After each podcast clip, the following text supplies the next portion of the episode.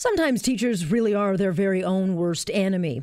For the first time in the Toronto Catholic School Board's history, they're going to be charging teachers 10 bucks a day to park on school property. The board, running a $30 million shortfall, has decided this is one way they can recoup costs and avoid cuts to the classroom.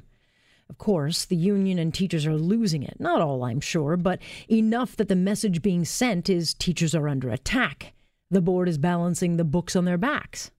Well, they aren't but the unions will tell you that anyway. In the real world, certainly in the GTA, $10 parking for a full day is actually quite a steal. And in the real world, most, if not all, employees pay their own parking. I don't recall ever having a job that provided free parking, and I'm sure many of you sitting in your car right now pay your own parking. In fact, it would never occur to most of us to even expect that little perk to come with a job because that's what it is a perk. So Catholic teachers will pay about 1900 years to park and that money will raise 6 million used to pay down the debt of the board. And yet, the unions argue this is a ploy to roll back teachers' wages. Sorry, how so? Teachers, like everyone else, have options carpooling, transit, walking, bike. Take your pick.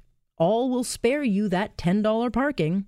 But now that we are talking about the hit to teacher salaries, have they actually been declaring this taxable benefit on their taxes? Because teachers can't have it both ways. No one in any job should have any expectation that getting to and from work or making sure there is parking is responsibility of the employer or that the employment will be in a convenient location close to home. Sorry, but you are living in a fantasy world. Doctors, nurses, librarians, none of those public service workers get paid parking. That doesn't seem fair. That some teachers are singing a sad song, it shows you just how very out of touch they are. Because if the board really wanted to, and I suspect that they should, they could just get rid of the parking altogether and turn it over to the public.